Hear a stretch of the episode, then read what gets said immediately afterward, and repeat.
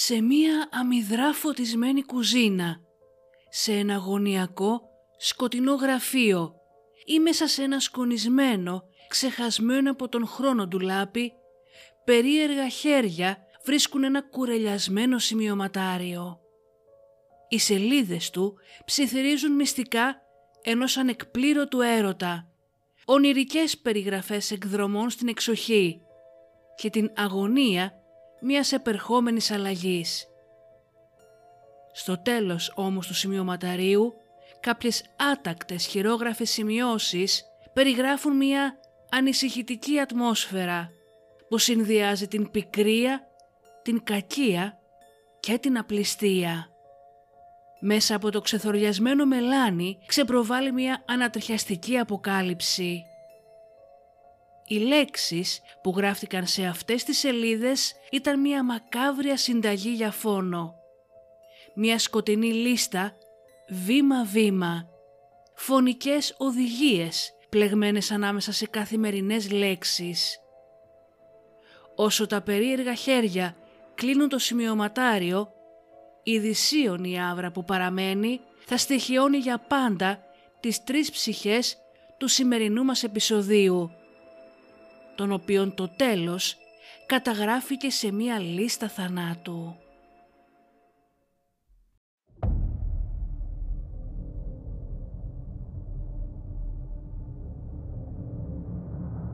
And that's where I cut her open when he told me to. Slave. There's no way around it. Primarily a sexual slave, but nonetheless a physical slave as well. I had no intention of hurting him. I, I couldn't find any way to eat And the girl's you meat beat her to death with what? Uh, sledgehammer. We are all evil in some form or another.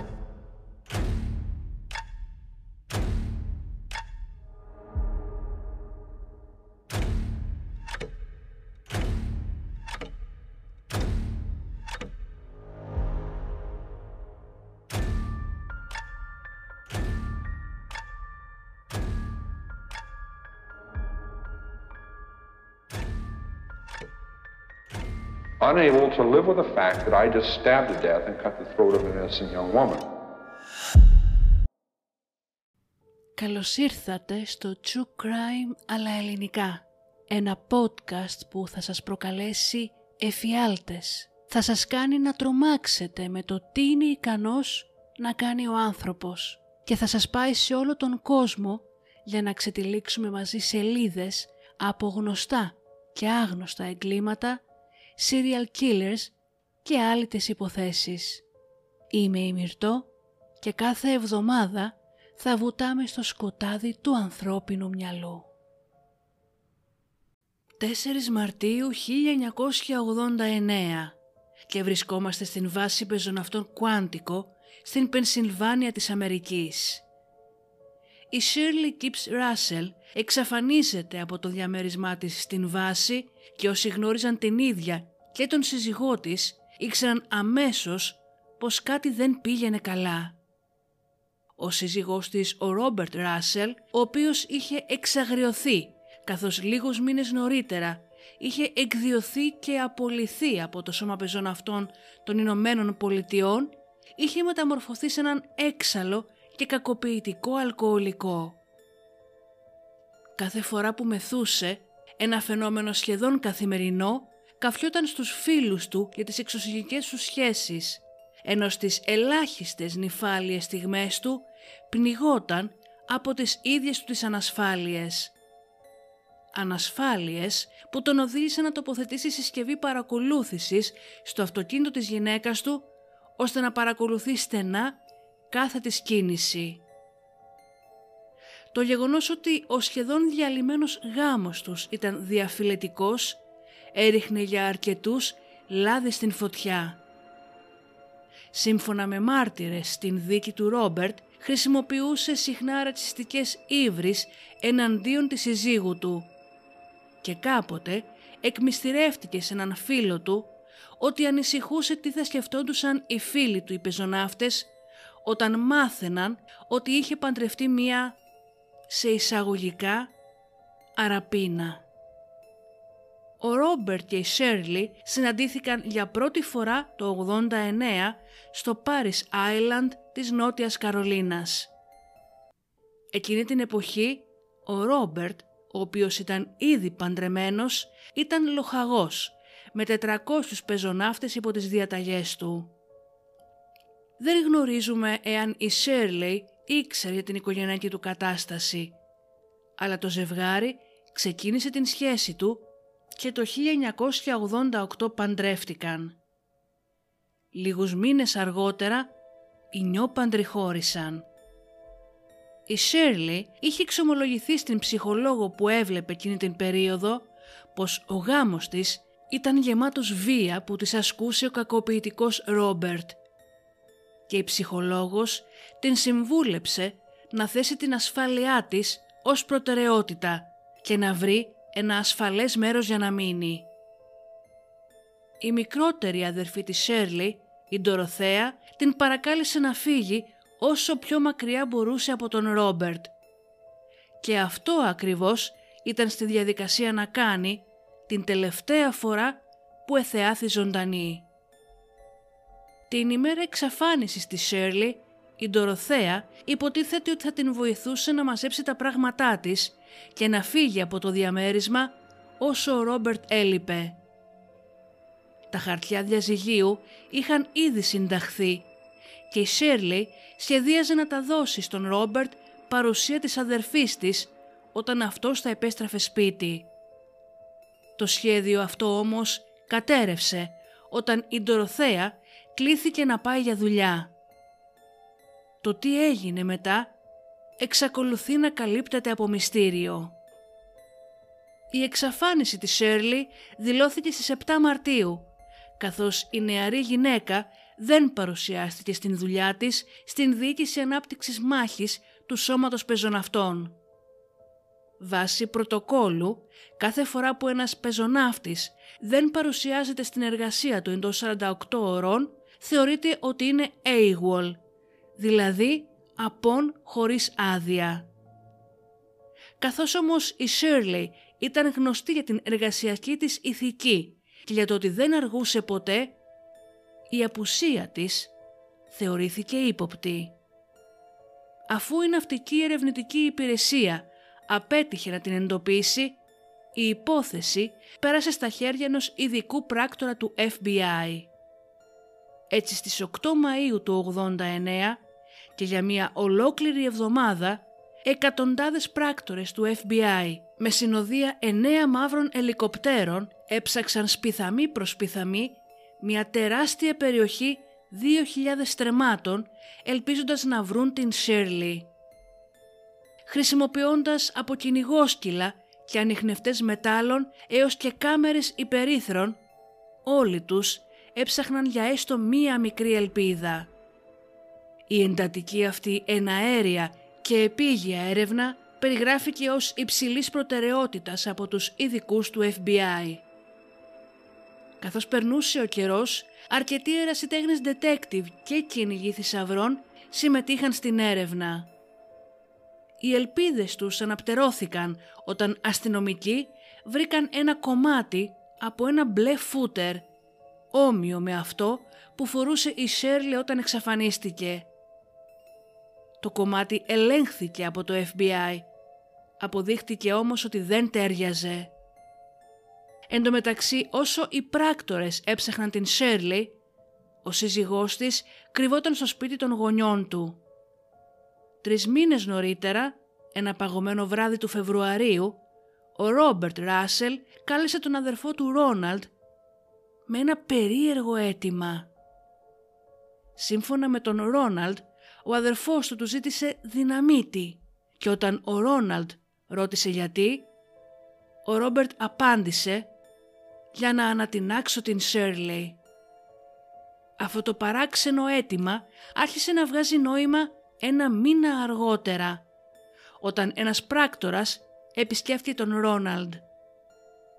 Τον ενημέρωσε ότι είχαν εντοπίσει τον Ρόμπερτ και πως σύντομα θα έκαναν την κίνησή τους όσο η εισαγγελία μάζευε στοιχεία για να χτίσει την υπόθεση εναντίον του Ρόμπερτ, Ο πρώην πεζοναύτης συνέχιζε να προσποιείται τον ανήξερο στο γιατί η σύζυγός του εξαφανίστηκε. Όταν ξεκίνησε η δεύτερη έρευνα από τις αρχές, ο Ρόμπερτ έλεγε σε όλους ότι μάθαινε τι συμβαίνει μέσω των εφημερίδων και της τηλεόρασης όπως όλοι οι άλλοι. Είπε ότι θα ήταν απολύτως συνεργάσιμος με τις κρατικές και ομοσπονδιακές αρχές και εξέφρασε την άποψή του ότι η Shirley ήταν ακόμα ζωντανή. Όπως και άλλα ζευγάρια είχαμε τα πάνω και τα κάτω μας, αλλά την αγαπώ πολύ, είπε ο Ρόμπερτ προσθέτοντας μάλιστα ότι είχε υποβληθεί οικειοθελώς σε εξέταση πολυγράφου. Μια εξέταση που φυσικά δεν πέρασε. Ωστόσο δεν καταλάβαινε γιατί οι αστυνομικοί ξόδεψαν εβδομάδες ανακρίνοντας τους συγγενείς του και αναζητώντας τα λείψανα της Σέρλεϊ σε παλιά εγκαταλελειμμένα ορυχεία στα οποία πήγαινε ο Ρόμπερτ συχνά. Το σημαντικό όμως όπλο των αρχών, για το οποίο έως τώρα δεν γνώριζε ούτε ο Ρόμπερτ ούτε οι δημοσιογράφοι, ήταν μια δισκέτα 5 και 1 τέταρτο υπολογιστή που βρέθηκε στο παλιό γραφείο του Ρόμπερτ και η οποία περιείχε οδηγίες βήμα προς βήμα για τον τέλειο φόνο. Αν και δεν βρέθηκε κανένα ίχνος της Σέρλεϊ, οι Ομοσπονδιακοί αποφάσισαν πως είχε έρθει η ώρα. Ο Ρόμπερτ, ο οποίος εντωμεταξύ δούλευε σε ένα σοφρονιστικό ίδρυμα ως σύμβουλος, συνελήφθη από το FBI στις 8 Φεβρουαρίου του 1991 μέσα στο νέο του γραφείο. Μία ημέρα νωρίτερα, το δικαστήριο τον είχε κατηγορήσει και επίσημα την δολοφονία της αγνοούμενης συζύγου του. Παρά το γεγονός ότι μεταφέρθηκε σε κελί κράτησης, οι γονείς του κατέβαλαν εγγύηση ύψους 50.000 δολαρίων και αφέθηκε ελεύθερος υπό την επίβλεψή τους.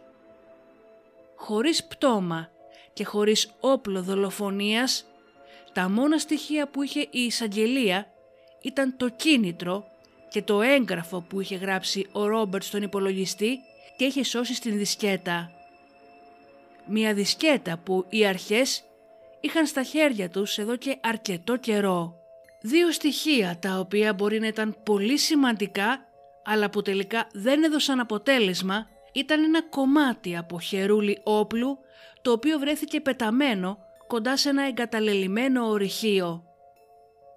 Το χερούλι αυτό, παρά το γεγονός ότι έμοιαζε πολύ με το όπλο που είχε χαρίσει ο Ρόμπερτ στην Σέρλι, μετά από ελέγχους δεν έφερε ούτε DNA ούτε αποτυπώματα.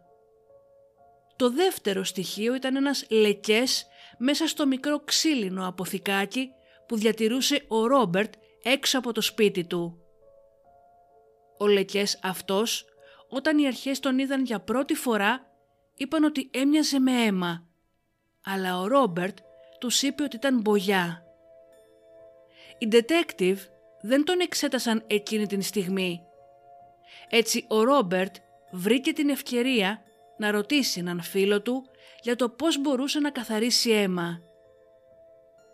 Όταν αυτός του πρότεινε να πάρει υδροχλωρικό οξύ, ο Λεκές μέσα σε μία ημέρα εξαφανίστηκε. Έτσι όταν οι αρχές επέστρεψαν στο αποθηκάκι με ένταλμα, ο Λεκές ήταν άφαντος και το μόνο που μπόρεσαν να κάνουν είναι να σπάσουν και να πάρουν ένα μέρος του πατώματος μαζί τους για εξέταση. Μία εξέταση που δυστυχώς δεν έδειξε τίποτα. Τον Φεβρουάριο του 88, την ημέρα που ο Ρόμπερτ απαλλάχτηκε από τα καθήκοντά του στους πεζοναύτες, οι ανώτεροι που τον οδήγησαν εκτός του γραφείου του έπρεπε να μαζέψουν σε κούτες τα υπάρχοντά του, καθώς βάσει πρωτοκόλου όποιος απολύεται από τους πεζοναύτες εν μέσω κακών συνθήκων, απαγορεύεται να μαζέψει ο ίδιος τα πράγματά του. Η εισαγγελία βρήκε μία δισκέτα, η οποία περιείχε μία ανατριχιαστική λίστα 26 βημάτων γραμμένη από τον Ρόμπερτ, απαριθμώντας σε κάθε βήμα οδηγίες για την εξαφάνιση και την δολοφονία της συζύγου του. Ένα από τα βήματα έλεγε να το κάνω να φανεί ότι έφυγε. Ενώ ένα άλλο ρωτούσε πού να παρκάρω το αυτοκίνητό της για να ρίξω το φταίξιμο στην φυλή της. Οι δικηγόροι υπεράσπισης του Ρόμπερτ μάταια προσπάθησαν να αφαιρέσουν την δισκέτα αυτή από τον κατάλογο των αποδεκτικών στοιχείων με την πρόφαση ότι είχε αποκτηθεί παράνομα. Επιπλέον υποστήριξαν ότι η λίστα αυτή δεν είχε καμία σχέση με την υπόθεση καθώς είχε δημιουργηθεί 14 μήνες πριν από την εξαφάνιση της Σέρλεϊ. Κάτι που δυστυχώς σε την υπεράσπιση έδειχνε προμελέτη.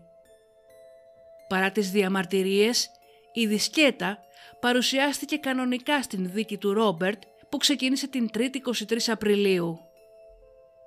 Παρά το γεγονός ότι η υπόθεση βασιζόταν εξ ολοκλήρου σε περιστασιακά στοιχεία και παρόλο που δεν υπήρχαν άμεσες αποδείξεις ότι η Shirley Gibbs είχε δολοφονηθεί, καθώς οι ερευνητές δεν βρήκαν κανένα ίχνος της μέσα στο αυτοκίνητο του Ρόμπερτ και το υποτιθέμενο φωνικό όπλο δεν εντοπίστηκε ποτέ, ο Ρόμπερτ Ράσελ καταδικάστηκε για φόνο πρώτου βαθμού. Για πρώτη φορά στην Αμερικανική ιστορία υπήρχε καταδίκη για φόνο πρώτου βαθμού σε ομοσπονδιακό δικαστήριο χωρίς να υπάρχει πτώμα. Τα στοιχεία που οδήσαν το δικαστήριο στην καταδίκη αυτή βασίστηκαν σε μεγάλο βαθμό στην μαρτυρία που έδωσε η πρώτη σύζυγος του Ράσελ, η Παμ Μακφέιλ, η οποία κατέθεσε ότι συχνά πήγαιναν βόλτες με τον Ρόμπερτ στο κοντινό δάσος κατά την διάρκεια του γάμου τους. Η Παμ είπε «Μου είπε ότι υπήρχαν τρύπες κοντά στα εγκαταλελειμμένα ορυχεία. Μου είπε ότι αν ήθελε ποτέ να με ξεφορτωθεί, δεν θα με έβρισκε κανένας ποτέ εκεί». Το πιο πιστικό στοιχείο όμως ήταν η λίστα στην δισκέτα, η οποία οι δικηγόροι του Ράσελ ισχυρίστηκαν ότι ήταν απλά ένα προσχέδιο για ένα μυθιστόρημα μυστηρίου δολοφονίας πάνω στο οποίο ο Ρόμπερτ και η Σέρλι δούλευαν μαζί. Μία από τις πιο περίεργες πτυχές της δίκης για την δολοφονία ήταν οι μάρτυρες που έφερε η υπεράσπιση, οι οποίοι κατέθεσαν ότι είχαν δει την Σέρλι με τα μάτια τους μετά την ημερομηνία της εξαφάνισής της. Ένας δεκανέας δήλωσε ότι είδε την Σέρλι να μιλάει στο τηλέφωνο στον διάδρομο του γραφείου του μεταξύ 4 και 4 και μισή το απόγευμα στις 4 Μαρτίου του 89. Παρά το γεγονός όμως ότι ο δεκανέας είδε μόνο την πίσω πλευρά της γυναίκας και όχι το πρόσωπό της. Από την άλλη μία γυναίκα που ζούσε στην βάση με τον σύζυγό της είπε ότι είδε την Σέρλι να περπατάει στον δρόμο στις 6 Μαρτίου και να μπαίνει σε ένα αυτοκίνητο με έναν άντρα που δεν ήταν ο Ρόμπερτ. Και πάλι όμως η γυναίκα αυτή την είδε από το πλάι και από πίσω και όχι από μπροστά. Αν η Σέρλεϊ είχε καταφέρει να εξαφανιστεί από προσώπου γης για να ξεκινήσει την ζωή της κάπου αλλού, η διατήρηση της ιδιωτικής της ζωής θα ήταν σχεδόν αδύνατη τις ημέρες και τις εβδομάδες μετά την δίκη, καθώς η υπόθεση για το πρόσωπό της βρισκόντουσαν κυριολεκτικά παντού. Σε τηλεοράσεις, σε σελίδες του FBI, σε αστυνομικές ερευνητικές σειρές κτλ. Επίσης, παρά το γεγονός ότι το δίπλωμα οδήγησής της μαζί με τις κάρτες της και το πορτοφόλι της δεν βρέθηκαν ποτέ, οι τραπεζικοί λογαριασμοί της δεν εμφάνισαν καμία κίνηση. Το άμκα της δεν ξεπετάχτηκε πουθενά. Ούτε και το δίπλωμά της χρησιμοποιήθηκε για απόκτηση ή ενοικίαση αυτοκινήτου. Ο Ρόμπερτ Ράσελ, 65 πλέον ετών, εκτεί την ποινή του στο Ομοσπονδιακό Σοφρονιστικό Συγκρότημα Allenwood στην Κομιτεία Lycoming και δεν θα βγει ποτέ ζωντανός από εκεί. Κανένα πτώμα, κανένα όπλο, κανένας μάρτυρας και κανένα φυσικό στοιχείο. Μόνο μία λίστα με 26 βήματα για τον τέλειο ή όχι φόνο. Φεβρουάριος 1991 και βρισκόμαστε στην αεροπορική βάση Clark στις Φιλιππίνες. Ο στρατιωτικός αξιωματικός της πολεμικής αεροπορίας, λοχίας Τζόζεφ Σόντγκρας, ζει με την σύζυγό του Τζούλη και τα τρία παιδιά τους στην βάση εδώ και χρόνια. Μία εκ των έξω ευτυχισμένη οικογένεια.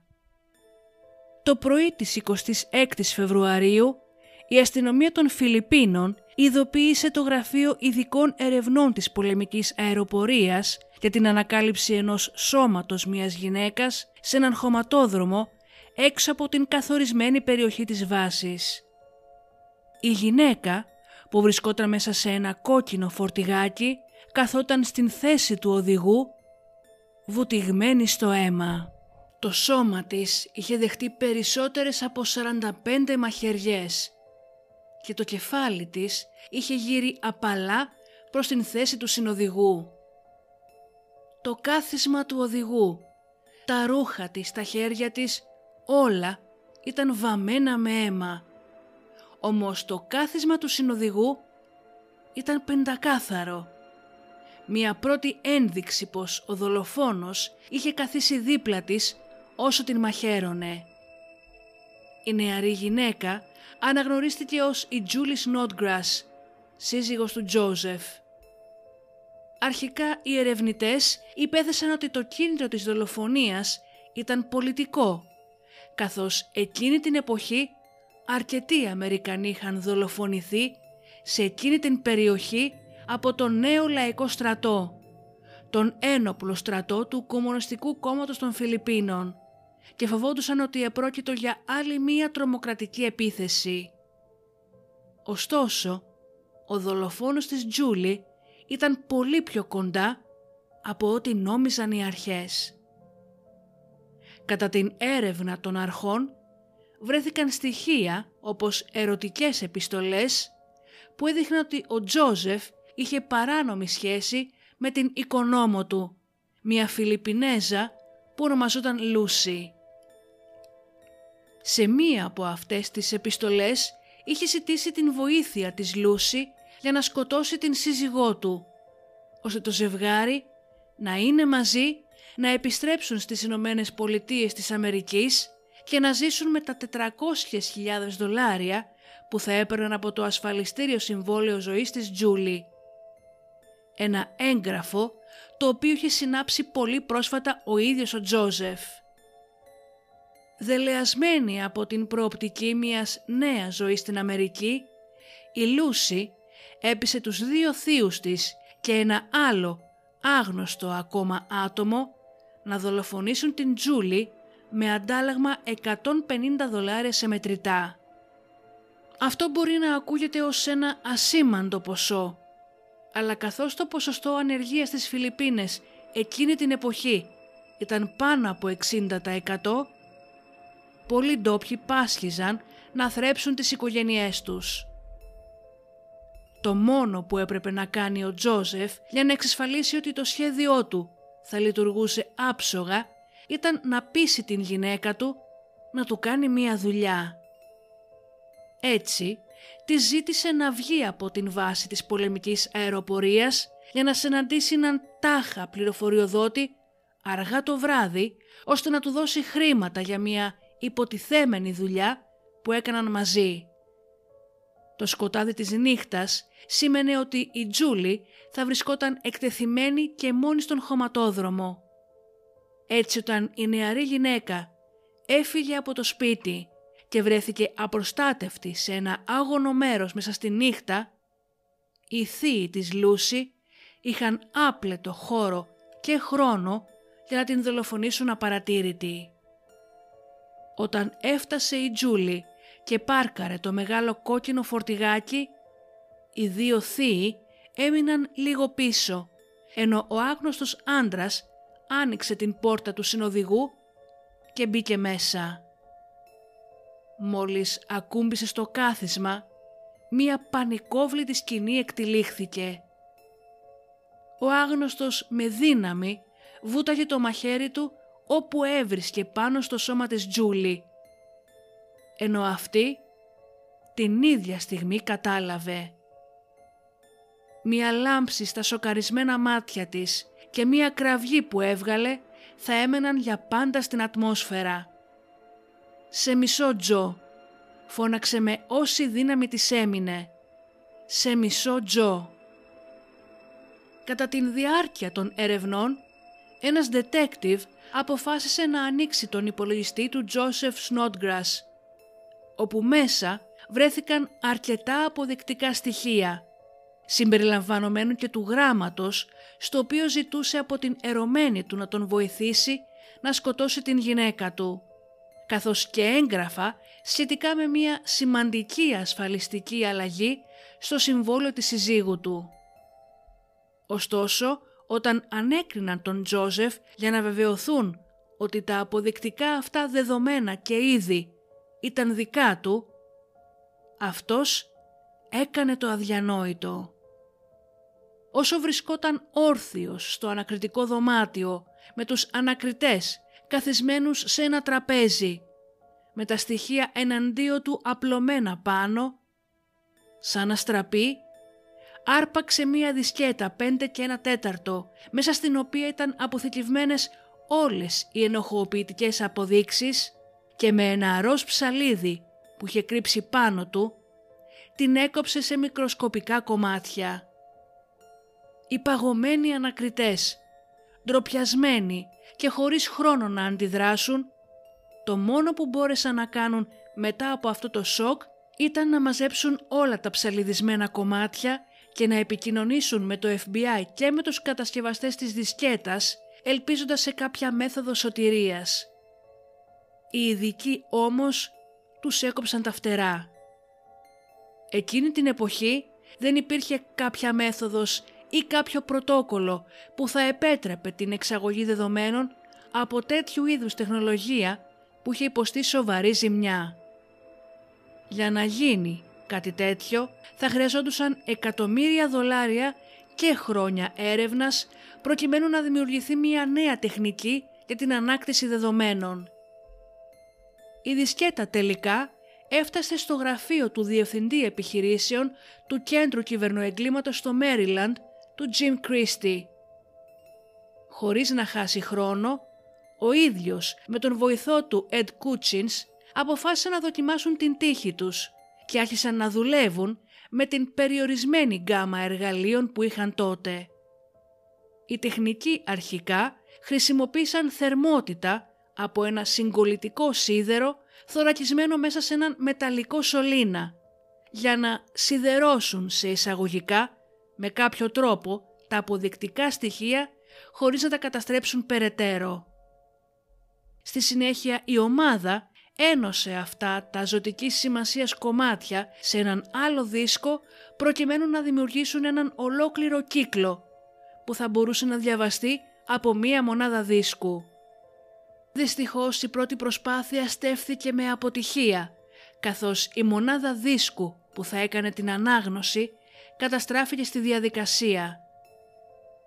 Δεν το έβαλαν όμως κάτω και τα πήραν όλα από την αρχή.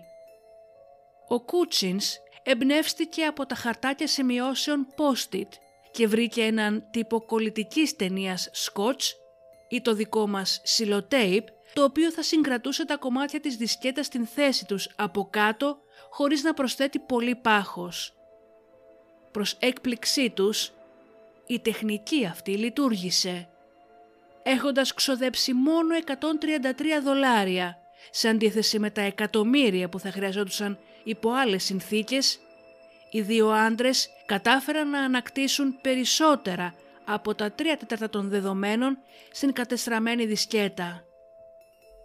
Οι επιστολές που ήταν αποθηκευμένες στην δισκέτα αυτή και απευθυνόντουσαν προς την Λούση αποκάλυψαν ότι ο Τζόζεφ είχε αυξήσει το ασφαλιστήριο συμβόλαιο της συζύγου του και είχε προσλάβει δολοφόνους να την σκοτώσουν. Μαζί με την ομολογία της Λούση, το ψηφιακό αυτό αποτύπωμα το συνέδεσε άρρηκτα με τους δολοφόνους.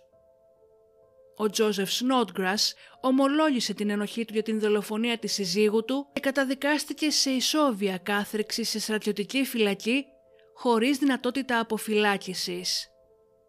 Αυτή ήταν η πρώτη υπόθεση όπου τα ψηφιακά στοιχεία συνεργάστηκαν με την ιατροδικαστική επιστήμη για την επίλυση ενός εγκλήματος και άνοιξαν νέους ορίζοντες για το έγκλημα στον κυβερνοχώρο έτσι όπως τον βλέπουμε σήμερα.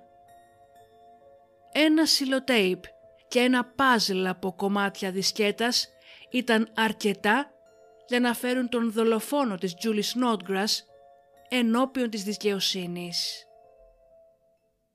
Η Νάνσι Κρόμπτον γνώρισε τον Ντάνιελ Μπρόφι την δεκαετία του 90, όσο αυτός σπούδαζε στο Ινστιτούτο Μαγειρικής του Όρεγκον.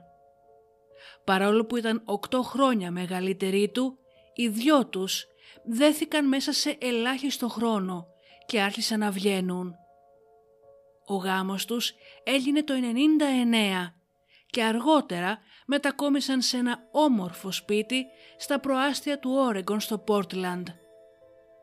Τα επόμενα χρόνια το ζευγάρι ακολούθησε ξεχωριστούς δρόμους καριέρας, αλλά ο καθένας υποστήριζε τον άλλο σε κάθε βήμα.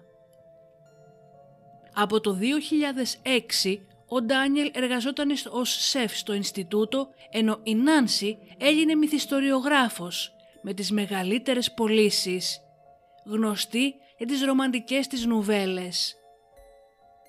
Ο Ντάνιελ μεγάλωνε γαλοπούλες και κοτόπουλα στην αυλή τους και του άρεσε να κακομαθαίνει την σύζυγό του με πλούσια γεύματα. Ήταν ένας γάμος που όλοι ζήλευαν στα κρυφά. Ένα ζευγάρι που όλοι ήθελαν την αγάπη τους. Κανείς όμως δεν μπορούσε να φανταστεί ότι μια τέτοια αγάπη θα καταστρεφόταν με τον πιο τραγικό τρόπο. Δέκα χρόνια μετά, οι Μπρόφις άρχισαν να αντιμετωπίζουν οικονομικές δυσκολίες. Δεδομένου ότι η Νάνση ήταν αυτή που επέβλεπε τα οικονομικά του ζευγαριού, ήταν η πρώτη που παρατήρησε ότι τα κέρδη τους είχαν κάνει σημαντική βουτιά τον τελευταίο καιρό. Ακόμα και το βιβλίο της με τίτλο «Πώς να δολοφονήσετε τον σύζυγό σας» που έγραψε και εξέδωσε το 2011 δεν απέφερα τεράστιο κέρδος. Όταν μπήκε το 2016 το ζευγάρι είχε εξαντλήσει σχεδόν όλες του τις οικονομίες. Ωστόσο η Νάνση συνέχιζε να πληρώνει τα μηνιαία ασφάλιστρα των χιλίων δολαρίων για τα δέκα συνολικά ασφαλιστήρια ζωής που είχε βγάλει η ίδια στον Ντάνιελ. Σαν έναν τρόπο επένδυσης για το μέλλον. Ο Ντάνιελ κατάφερε να προσαρμόσει τον τρόπο ζωής του στη νέα οικονομική τάξη πραγμάτων χωρίς να γκρινιάζει. Η Νάνση όμως αντιμετώπιζε μεγάλες δυσκολίες και εξέφραζε συνεχώς την απογοήτευσή της και τις αγωνίες της για την κατάστασή τους. Καθώς η οικονομική απελπισία της μεγάλωνε, συνειδητοποίησε ότι της είχε απομείνει μόνο μία επιλογή που θα την έσωζε από την καταστροφή. Ήταν έτοιμη ακόμα και να ρισκάρει την ζωή του συζύγου της για αυτό. Έτσι, σχεδίασε αυτό που νόμιζε ότι θα ήταν η τέλεια δολοφονία, καθώς με τον θάνατο του Ντάνιελ θα εισέπρατε την ασφάλιση ζωής του αξίας 1,5 εκατομμυρίου δολαρίων, μία άμεση λύση σε όλα τις τα προβλήματα. Στις 2 Ιουνίου του 18, ο Ντάνιελ πήγε στο Ινστιτούτο Μαγειρικής νωρίς το πρωί για να προετοιμαστεί για μάθημα με τους μαθητές του. Η Νάνση τον ακολούθησε κρυφά με το μίνι βάν της, οπλισμένη με ένα πιστόλι Glock 9 χιλιοστών που είχε αγοράσει από μια έκθεση όπλων στο Πόρτλαντ. Πέραν από τον Ντάνιελ και την Νάνση, δεν υπήρχε κανένας άλλος στο Ινστιτούτο στις 7.30 το πρωί. Η συγγραφέας, περπατώντας ήσυχα στις μύτες των δακτύλων της, μπήκε στην κουζίνα, καθώς ο Ντάνιελ στεκόταν στον νεροχύτη και έριχνε νερό και πάγο σε κουβάδι για τους μαθητές του.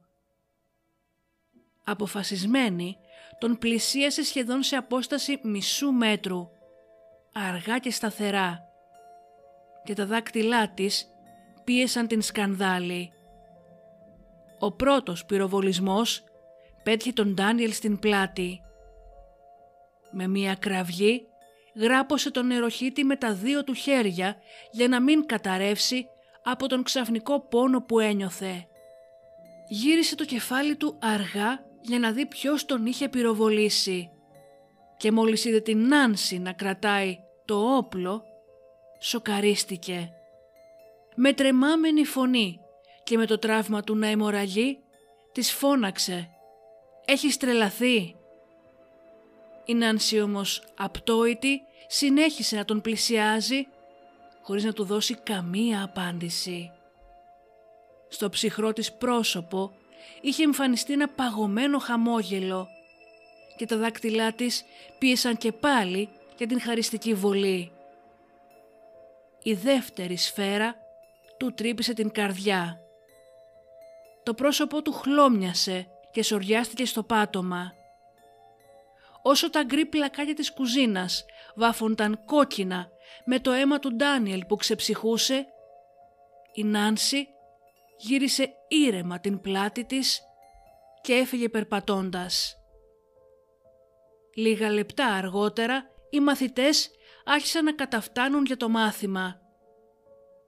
Όταν είδαν το νεκρό σώμα του Ντάνιελ πεσμένο στο πάτωμα, ούρλιαξαν τρομοκρατημένοι και έσπευσαν να ζητήσουν βοήθεια ο διευθυντής του Ινστιτούτου ανέφερε το έγκλημα στην αστυνομία, η οποία έφτασε μέσα σε λίγα λεπτά και ασφάλισε τον τόπο του εγκλήματος. Αρχικά υποψιάστηκαν ότι ήταν μία ληστεία που πήγε στραβά. Το πορτοφόλι όμως του Ντάνιελ με τις πιστοτικές του κάρτες και τα μετρητά βρέθηκε άθικτο κοντά του. Όταν οι αστυνομικοί πήγαν στο σπίτι της Νάνση για να την ενημερώσουν για τον θάνατο του συζύγου της, η 71 έτους συγγραφέας ήταν η προσωποποίηση της αθωότητας. Βλέποντας την Νάνση με δάκρυα στα μάτια, την λυπήθηκαν.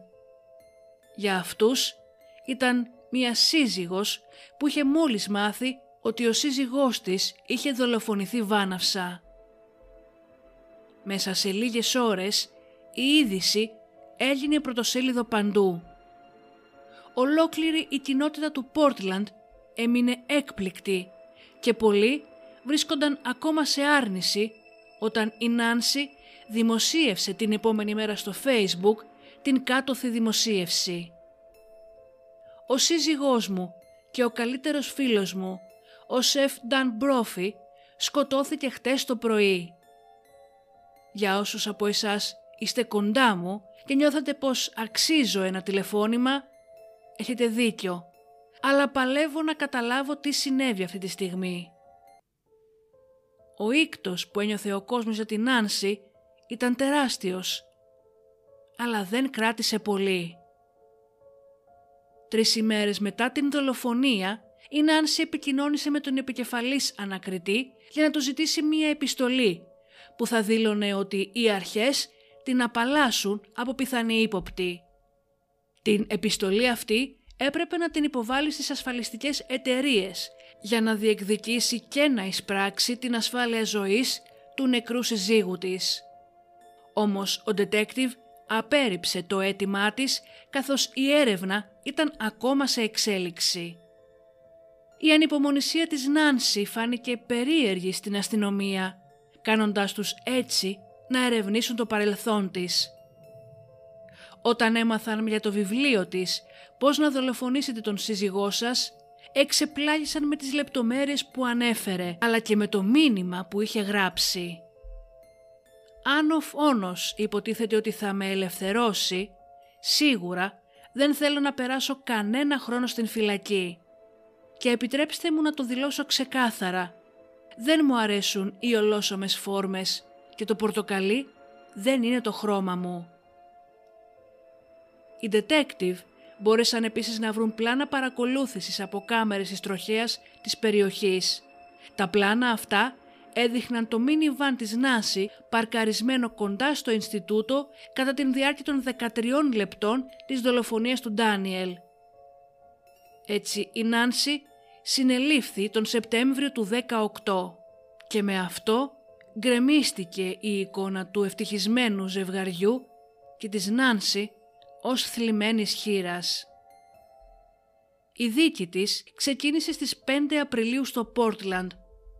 Ωστόσο η δίκη μπήκε γρήγορα σε αναμονή λόγω των πρωτοκόλων του δικαστηρίου για τον COVID-19 κατά την διάρκεια της πανδημίας. Η συγγραφέας πέρασε τα επόμενα τρία χρόνια στην φυλακή όσο περίμενε την δίκη της, η οποία τελικά έγινε στις 2 Μαΐου του 22. Παρόλο που η Νάνση διατηρούσε την αθωότητά της στο δικαστήριο, κατά λάθος ομολόγησε στην πρώην συγκρατούμενή της, την Άντρεα Τζέικοψ. Η Άντρεα δήλωσε στο δικαστήριο ότι η Νάνση ένιωθε αμηχανία όταν της παραδέχτηκε την δολοφονία του Ντάνιελ. Αμηχανία όχι για την πράξη της, αλλά επειδή μια τέτοια ομολογία θα έκανε την σχέση τους πολύ άβολη, όπως είπε η ίδια. Ο δικαστής έκρινε ότι το βιβλίο της Νάνση «Πώς να δολοφονήσεις τον σύζυγό σου» δεν θα μετρούσε ως αποδεικτικό στοιχείο, επειδή γράφτηκε 7 χρόνια πριν σε ένα σεμινάριο συγγραφής. Και πάλι όμως, οι περιγραφές της μέσα στο βιβλίο σχεδόν καθρέφτιζαν τις πράξεις της και σίγουρα έδωσαν μία αίσθηση προμελέτης. Η Νάνση Κράμπτον Μπρόφι καταδικάστηκε για φόνο δεύτερου βαθμού στις 25 Μαΐου του 22 και στις 14 Ιουνίου έλαβε ισόβια κάθριξη. Η συγγραφέας δεν θα βγει ποτέ από την φυλακή. Λίστες με μακάβρια βήματα. Σημειώσεις σε έναν κρυφό φάκελο του υπολογιστή καταγραφή των εργαλείων που θα χρησιμοποιηθούν, οδηγίες για ένα απομονωμένο μέρος ή για μια σκοτεινή γέφυρα, ερωτήσεις και πιθανά σενάρια, ώστε κάθε στιγμή ο δολοφόνος να είναι καλυμμένος. Ίσως έχετε και εσείς μια τέτοια λίστα κάπου κρυμμένη. Σας ευχαριστώ που και σήμερα με ακούσατε. Να είστε καλά και τα λέμε στον επόμενο εφιάλτη.